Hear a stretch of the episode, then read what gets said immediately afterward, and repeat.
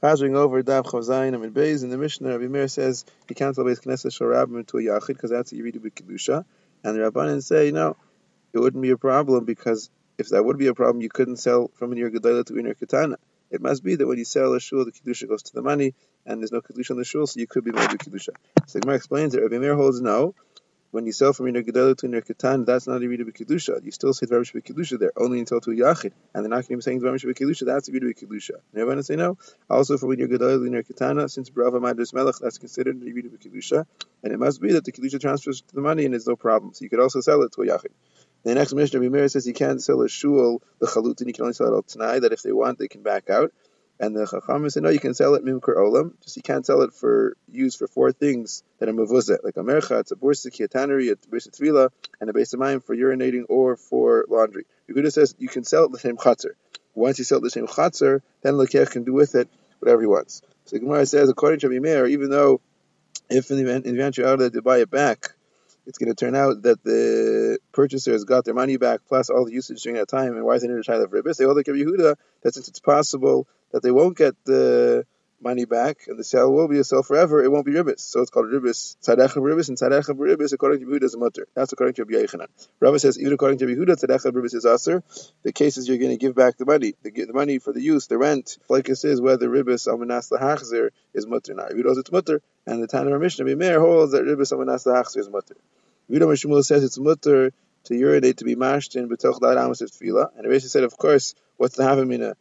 And uh, the raya is because in the Mishnah, Yehuda holds he sell a shul for a chatzir and that's it. The kedusha goes away, and even according to Rabbanan, only because it's kaviyah kedusha say the kedusha remains a little bit, but otherwise there's no kedusha. Then a Tana taught a brisa, somebody taught a brisa before of Nachman that when a person davens, he has to be marchik amos and be mashtin. When a person is mashtin, he has to be marchik amos and daven. And you can't explain it kipshutai because then you say that all the streets of Nehardea are Kadosh, people daven everywhere, at least some point in time or another. So it must be that when a person davens, he has to wait Dal Amos before he's mashtin. When a person is mashtin, he has to wait Dal Amos before he davens. What's the idea? When a person is mashtin, he has to wait Dal Amos before he davens because there's still is dripping. And you can't daven when you have is dripping. But when a person davens, he has to wait Dal before he urinates. What's the pshat in that? The pshat is because until a few hours, a few minutes, a few seconds after he finishes davening, he's still muttering the words of tefillah in his mouth, and then he'll end up davening while he's uh, urinating. The is in Simon Zalfan. The first case is Zayin Rizaka. They asked Rizaka Amim. He told him, I never was mashed in mine besoch la'aramos of tefillah. I never was machan Hashem lechaveri.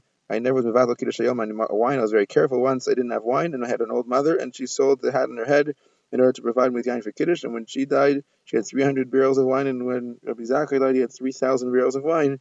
It's a schar for this Mesiras Nefesh. Rav Huna was once standing wearing a belt of gemi, of reed, and he was standing before Rav, and Rav said, What happened? Why are you wearing this belt? And he said to him, I didn't have wine for Kiddush. I gave my belt as collateral to get a loan to buy wine for Kiddush. So Rav, Rav gave him a bracha. He was saying that you should be zocha to be wealthy and covered in silks. And when he married off Rabba, his son, his daughters and daughters-in-law threw all of their begadim, their finest silk begadim after the wedding on top of him. He was covered in the silks that he bought, I guess, with his own money. And then when Rav Sali was makbid, that Rav Huna didn't say to him, Lamar,